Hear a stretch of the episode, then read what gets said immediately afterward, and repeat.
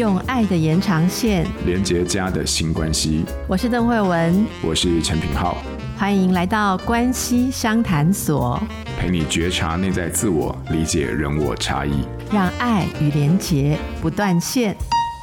Hello，各位关系相谈所的听众朋友，大家好，我是品浩。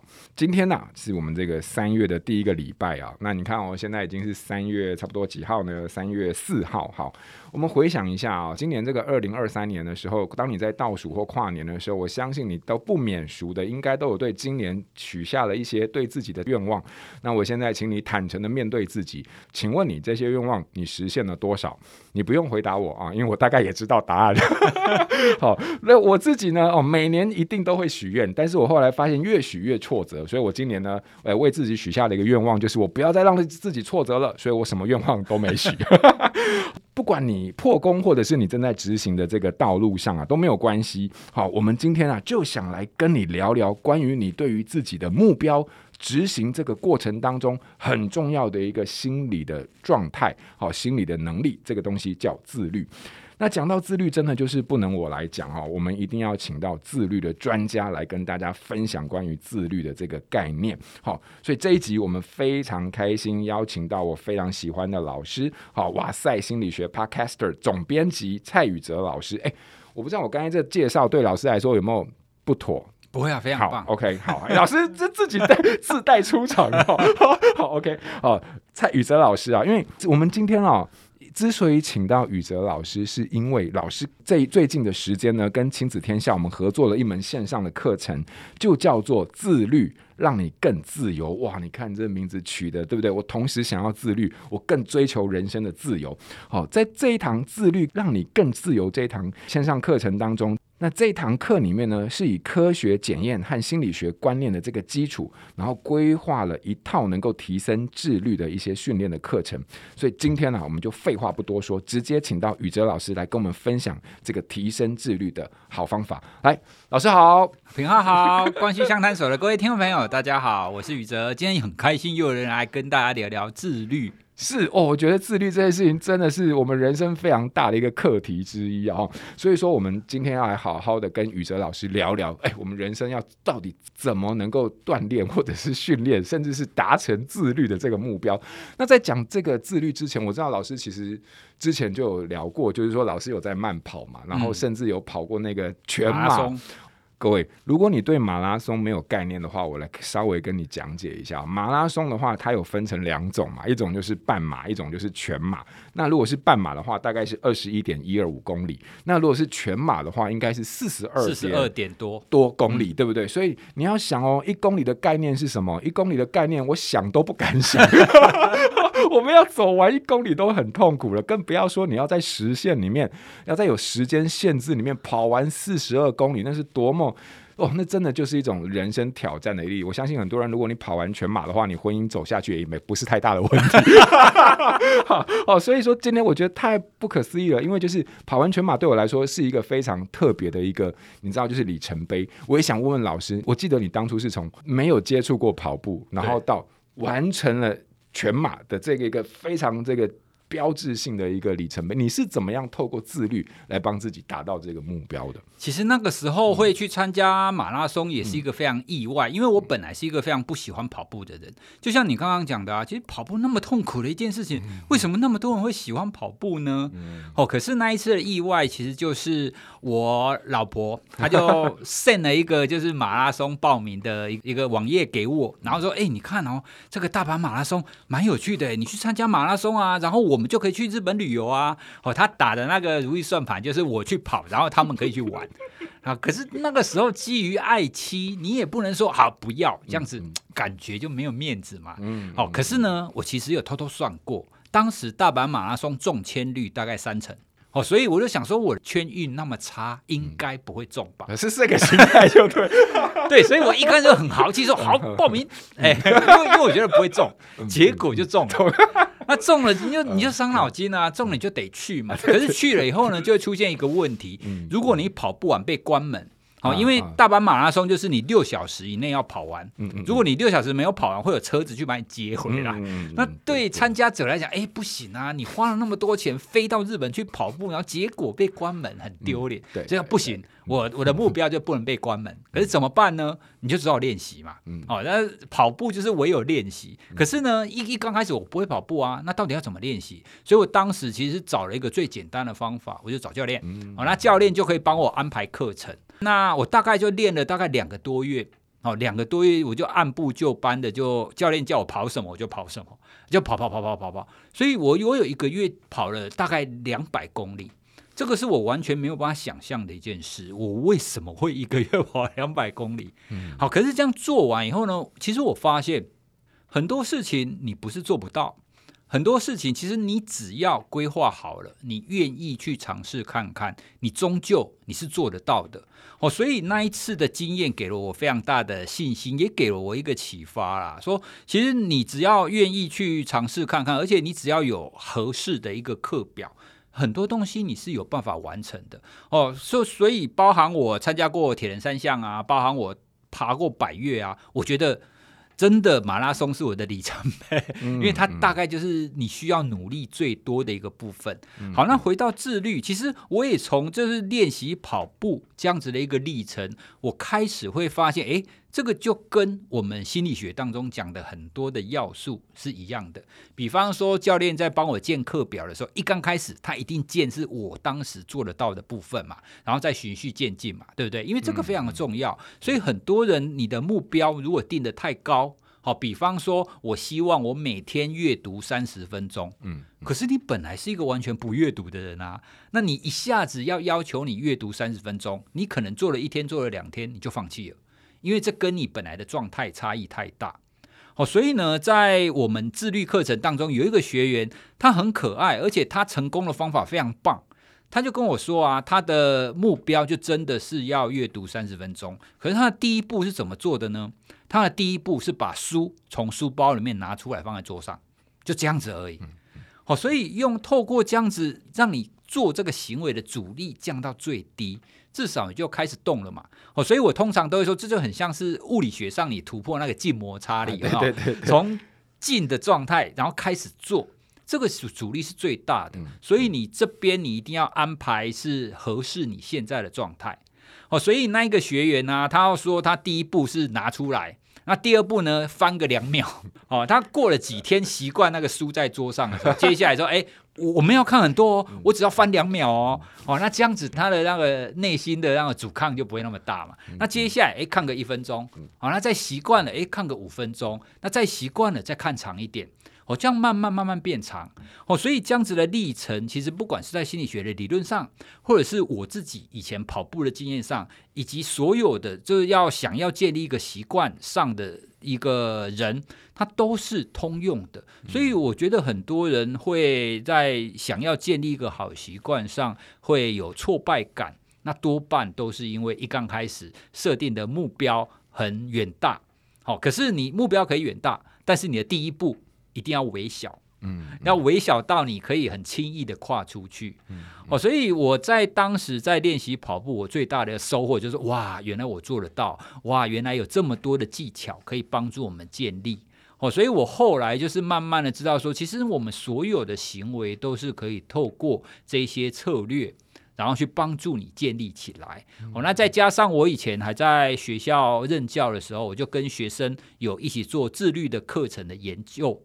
那那个学生也综合了非常多的理论，然后也开发一个课程哦，所以我越来越觉得这是非常有趣的一件事，包含你怎么运用在你自己身上，你怎么运用在孩子身上，那你怎么跟你的团队哦，你工作的团队可以用一个比较好的方法去开启一个新的专案也好，或者是新的一个习惯的建立哦，所以我自己是觉得自律这个议题是非常适合我们每一个人。然后都去了解，去帮助你自己变得更好。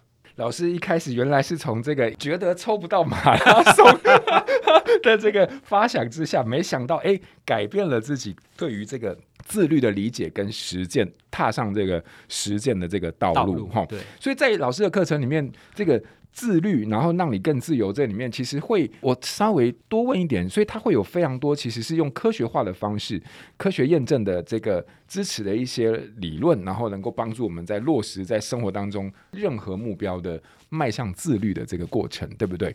对对，好，诶，那老师我我就要问一下哦，因为你这个题目，你的这个课程其实非常令人就是冲击到的一个点，就是说你的题目叫做自律，然后呢，让你更自由。那你会发现，对我们一般人来说，我们看到这个题目就觉得，诶，这两个好矛盾哦。因为自律其实就是要，对我来说就是要，你知道，就是要丧失掉，克，对，要克制掉那些我选择的权利。但他怎么会帮我带来自由呢？你是呃，在自律啊，让你更自由的这个名称里面，你是如何思考他们的关系？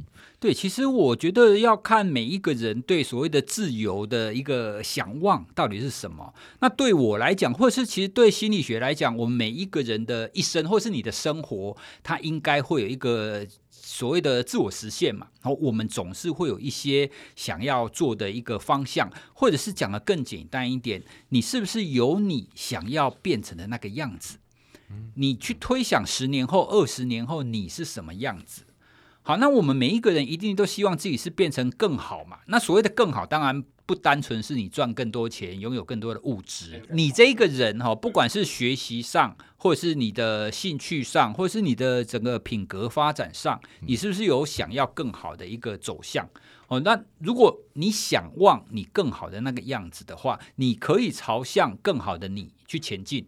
那这个就是我所要谈的自由哦，因为。每一个人都会希望自己变得更好啊，但是为什么有些人做得到，有些人做不到？那他的阻碍到底是什么？哦，所以很多人会想说：哦，我就整天耍废啦，我就什么事情都不做啦，我只要坐在电视前面追剧、吃爆米花就好，这才是我要的自由啊。嗯。可是其实你停下来，好好的想一下，这样子的生活你可以做多久呢？那你为什么会想要耍废？其实很多人所想的那种。比较偏什么本我的那种耍废的自由，会更像是你因为太疲累，因为太疲倦哦，工作的压力啦，家庭的压力啊，生活的压力，使得你想要停下来。那个其实不见得会是你真正想要的自由。其实每一个人在生活当中，你都会有你想要变成的那个模样啦。哦，所以如果我们可以用这个方向来去谈，好，那这个如果我可以走在我想要变成的那个模样的路上，那这就这就表示你是顺利自由的在成长啊。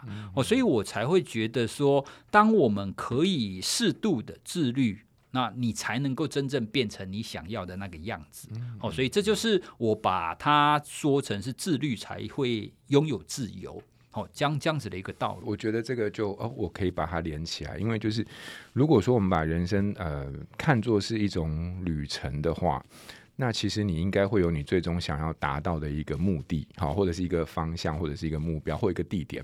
可是在这个过程当中，你怎么样能够帮助自己去走到那一个目标去的话，那自律这件事情就是一个你非常重要的一个支撑，或者是你非非常重要一个辅助。可是你最终的目的其实是你需要有一个你的想望，那那个想望或那个对于自己的期待，不管那个东西里面有包含很多是你对你自己这个人存在意义的。一些探寻，好，或你兴趣的啊一种追求等等，那那个是要透过的自我的一个理解跟呃觉察的过程。但是在这个过程当中，当你有了一个方向，但你就必须要透过自律，好来帮助你辅佐你走上这一段旅程，把它走完。好，所以刚刚老师的这个讲解，我觉得，诶，原来自律其实不只是在解决问题，它其实也在帮我们面对自己的人生很大的一个很深的，然后一个呃很存在意义的。好，或者是你知道方方面面的各式各样自己人生的一些自己内在的一些念头的，好实践。那我就想再问老师啊，老师今天说了，就是说，哎，你看这个自律，我们不要太贪心，我们就先从小部分做起。那可是你知道，我就当我一开始准备要做的时候，我觉得大部分的人最常遇到的问题，好，包含我自己在内，就是说。我知道这很重要，我也知道我要去哪里，但我就走了三分钟，我就走不下去了。哦，老师，你有没有什么诀窍，或者可不可以透露出课程里面的，或者是研究当中的一些小小的诀窍，可以帮助我们？就是说，哎，那如果在我们面对开始有多怠惰，或者是你知道三分钟热度的时候，这样的一个瓶颈的时候，我们可以怎么帮自己？度过这样的一个挑战呢？对，那我自己最受用的大概有几个策略啦。刚刚我们有谈到第一个嘛，你一定要把你的目标把它切成很多小小的里程碑哦。我我常常会描述说，其实我们跑马拉松，我们不会想着我要跑四十公里到终点。其实我们想的是下一个补给站还有多远？对那你如果想哎，下一个补给站在三公里就到了，我在三公里就可以休息，就可以喝水了，你就会觉得啊安心，你就觉得不会很远哦。所以其实我们人生就是这样一个一个一个小小的里程碑这样达成的嘛。所以这个是我们刚刚在讲的第一个。那其实第二个呢，你刚刚也提到会让我们三分钟热度就结束的解决方法，我最推荐的两种方法，第一种方法当然是你可以找到同侪。哦，因为其实我们人是群居动物啦，你如果跟人一起的话，你就不想被人家看水小嘛，对不对？你你也在做哦，好，那那那我也来做一下。哦，所以你想要建立的这个行为哈，比方说运动好了，那如果你可以找到同才，然后一起的话，那你就会比较容易坚持下去。像我那个时候在做跑步练习的时候，我就会常常去追那一些跑步的 KOL 或者是专家，我会去看他们的文章，说，哎，那他们是怎么样练习的？那有没有什么诀窍？哦，所以如果你生活当中你会接触到这些讯息的话，它也会提醒你比较愿意做。哦，这是第一个。那第二个呢？我也非常喜欢的就是，你可不可以把你有努力尝试的这些次数，把它记录下来？哦，比方说，我之前我有试着建立每天要走路一万步以上。哦，那因为我当时带着这个穿戴式装置，它会自动记录嘛。哦，所以久了以后，穿戴式装置会跟我说：“哎，你已经这个持续一万步以上三十天哦，六十天哦。”那我最后呢，我持续最长的是四百零二天，哦，就超过一年。那我为什么可以持续这么久呢？就是因为那个记录。哦，我他每天就是会告诉我说：“哎，你已经几天了？”哦，所以呢，比方说我已经连续两百多天，哦，每天都一万步了。可是今天，今天到现在晚上八点了。我我只走了六千步，那这个时候呢，我就有两个选择。第一个选择呢，就是我去走完四千步；那第二个选择就是我就放弃，放弃掉那两百多天的记录累积。好，那当这两个这两个选择摆在眼前的时候，你会怎么样去做权衡？到底是哪一个比较难？我是现在走完四千步比较难，还是我再累积两百天比较难？哦，当然是再累积两百天比较难啦，这是一个沉没成本的概念嘛。对哦，所以当你记录在累积的时候，你就会不愿意去中断那个记录，嗯、你就会很愿意的持续做下去。哦，所以呢，其实记录的维持，那你试着帮你自己做记录，它就会变成让你持续做的一个动力。哦，那我也问过很多，不管是培养阅读习惯，还是培养跑步运动习惯的人，其实很多都是从这个记录来开始的。之前我在二零二零年，我也曾经在哇塞心理学的 Podcast 有做过这样子的一个一集的讨论。那当中呢，我就分享过记录这件事情。那有一个听众呢，他就听完之后，他就开始每天跑步，每天哦，不是每个礼拜而已，每天。他后来呢，一年过后，他把他三百六十五天每天跑步的记录传给我。他说：“老师，我做到了，我连续三百六十五天都有跑步，不管是下雨，不管是出差，不管是我生理期不舒服，我都有跑。为什么他会愿意这么做？他就跟我说说，诶，其实我只要看着那个记录不断的累积，我就不想中断下去。诶，所以这个是我自己也觉得它是一个非常好用，而且不用花什么金钱。”因为记录，你看着数字的逐渐累积，它就会给你一个鼓励。嗯，那第三个呢，我要顺着跟记录这件事情跟大家聊的是，那很多人就会说，如果记录不小心中断怎么办？好，因为我也跟人家聊过，就是你可能累积了两百多天中断了之后，其实你会有一段时间不太愿意再继续，你会说啊，算了啦，反正中断就中中断了就算了，就恢复本来样子吧。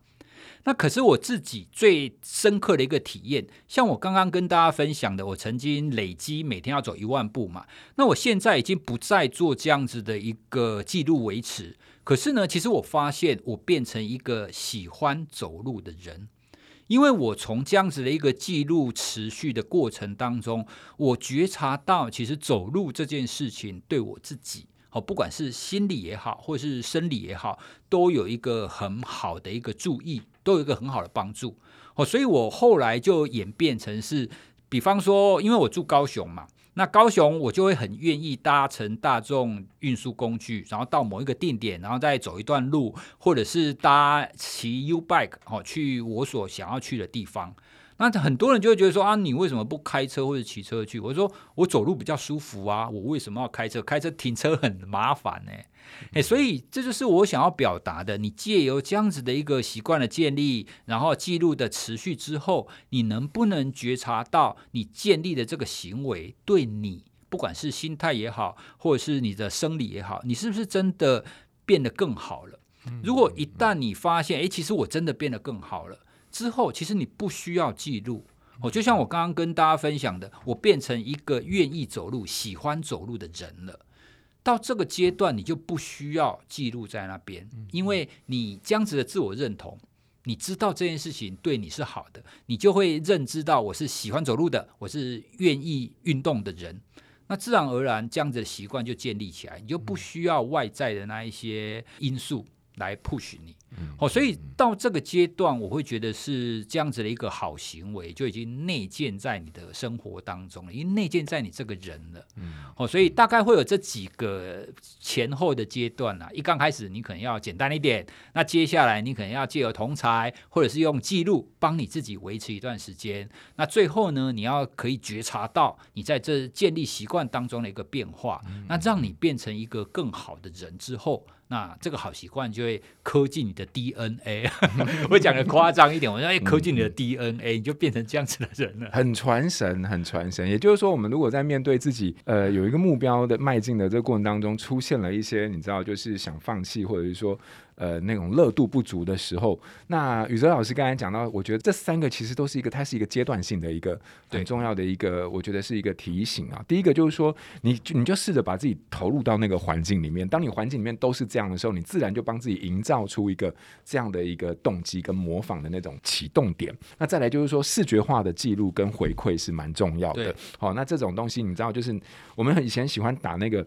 电动啊，就是最喜欢打电动，就是看自己不断的升级，就打怪之后，然后得到经验值升级，然后那个血条，你知道 HP 值什么 呃什么我我最喜欢看它哇越来越长，就是有点类似我们就是不断的在收集那些呃透过我们自己的真正的投入，但得到的这个具体的成果。那那个回馈是很重要的，然后再来就是在这样的一个不断的循环底下，其实你慢慢的会从这些很外部化的一些动机，渐渐的去帮自己找到一个内在的一个持续的一个呃那种意义感出来，然后当这样的这些东西。彼此这样配合，变成一个内在的一个循环的动力出现的时候，你就会发现，其实你就不需要再那么刻意，因为它已经变成你自己的一部分了。哦，对，没有错。我也想要再跟大家分享一个，嗯、其实，在这个自律建立的过程当中，其实你会无形的。会帮你自己养成成长性的思维。嗯嗯、哦，那成长性的思维，我记得之前我们也有来相谈所有聊过一集嘛。对对。好，那为什么自律的过程可以养成你成长性的思维呢？哦，比方说我在做每天一万步的训练的时候，因为一定会遇到我要去出差，或者是下雨，或者是天气热，它会遇到很多的状况。可是呢，你在记录当中，你不想要中断嘛，所以你就会需要找方法来解决。哦，就像你刚刚讲的，你在。打游戏，你你卡关了，或遇到魔王了，哦，那所有的状态、所有的状况就会变成是我在记录维持的当下，我会需要去解决的，哦，所以我当时为了要维持一万步的记录，我试过在一个大概四平的房间里面走过六千公尺，哦，我就在那边一直走，一直走，一直走。那我也试过在台湾的机场航厦里面。我就走了三十分钟哦，那那一次的经验我觉得很有趣，因为我发现航厦是一个非常好让你走路的地方，你知道吗？因为地很平，然后很凉。哦对，对对，然后因为我那个时候那个航厦没有很多人，因为我去搭飞机的那个时间点没有很多人，嗯、所以我就在那边一直走，一直走，然后旁边都有很多光鲜亮丽的东西，你就在那一一直看，然后你就会哇，这个是这个非常好的一个地方。对。哦，所以我当时就试过非常多种方法哦，就像我们刚刚讲的打游戏，然后克服你的难关一样。嗯、好，那这就是我们之前谈过的成长性思维嘛，你可以借由一次又一次的突破这样子的关卡，去发现说，哎。其实这个我做得到，哦，所以在很多在养成成长性思维的一个方法当中，也都会有类似我们要建立自律、建立好习惯这样子的一个方式，哦，因为你就是要透过去看你自己的过程，好，看你怎么去克服这些过程的，你就会让你自己相信说，诶，我是做得到的。哦，所以其实很多的心理素质，它其实都是环环相扣的。哦，那自律到最后，一个自律的人，他通常也是比较倾向于成长性思维的人。我觉得是一个非常棒的注解，就是帮我们把这个心理学里面对于我们目标设定，然后透过自律辅助过程当中，然后它同时也是一个成长型思维的培养的这个关系，其实就做了一个非常清楚的说明。好，那我们今天从一开始讲到自律这件事情，然后讲到自律的内涵跟自由的关系，然后再讲到我们如何帮助自己在生活当中就可以落实一些自律的技巧。那老师，你有没有就是在我们这个节目之后呢，想要带给大家的关于自律的新练习。好，那我我跟大家分享，就是每一次我会想放弃的时候，我会问我自己的话。好，那比方说今天很热，我不想出去跑步的时候，我这个时候就问我自己说：我现在是我做不到，还是我不想做？好，一个是你能力上真的是不行的，那一个是你心态上不行的。好，那像一些古语，到底你到底是不为？哦，就是你不想做它，还是你真的做不到？嗯、那每一次我在问我自己这句话的时候，因为我最后会得到一个答案，就是，哎，其实我并不是做不到，嗯、我只是不想做而已。嗯、这件事情其实对我好像没有那么难。哦，所以当我用一个比较第三者的角度去看这个情况的时候，我会更清楚去知道到底我是属于哪一种了。那一旦我知道，哎，其实我是做得到的，那我就会。不知不觉的生出一些动力来说啊，那既然你做得到，那你为什么不做？哦，所以我每一次在这种自律的这种关卡要放弃又要继续的时候，常常都是这样子的一个自我提问，来帮助我自己说，对，其实我是做得到的。哦，所以我也推荐给大家，当你在质疑说，诶，我到底要不要持续下去的时候，不妨问问你自己，这件事情真的很难吗？你真的做得到吗？那如果你做得到，你为什么不做呢？嗯嗯，OK，也就是当我们在面对自己的任何一个在执行的过程当中卡关的时候，有时候不用急躁，或者是责备自己，对，好，或者是不用对自己有罪恶感。但是这个时候，如果停下来问问看自己是什么挡住我。那我是真的因为能力的问题，其实还是动机的问题。那如果我们把这个厘清，同时也把卡住的那个东西看清楚之后，那有时候我们可能诶，一个新的开始或一个启动，又在那个之后又能够再慢慢的出现。好，好，所以那我们就把宇哲老师的这个关于自己卡关的时候的这个心理的觉察跟对话，好，当做我们今天的练心练习，好，给大家一个回去可以自我对话的一个机会。那今天我们非常感谢宇哲老师啊。啊，对于这个自律这件事情，你知道这个真的是人生非常重要的一个课题啊。那宇哲老师对我们在自律这件事情上带来非常精辟的说明，还有方法的分享。那自律是一个需要长期累积的过程。如果你对于自己在这个执行力不够满意的话，那又希望自己可以有非常多或更多的突破的话，那么呢，我们非常推荐你可以加入蔡宇哲老师的线上课程《自律让你更自由》，然后跟着课程的主题跟策略，我们一起一步步练就自己的执行力。好，那今天非常感谢宇哲老师来到现场，也希望我们今天内容对大家都很受用。我们下次见喽，谢谢大家，拜拜，拜拜。亲子天下 Podcast，周一到周六谈教育、聊生活，开启美好新关系。欢迎订阅收听 Apple Podcast 和 Spotify，请给我们五星赞一下。也欢迎大家在许愿池留言，告诉我们你在每周新练习的时间中，生活有了哪些改变和发现。关系相谈所，我们下周见。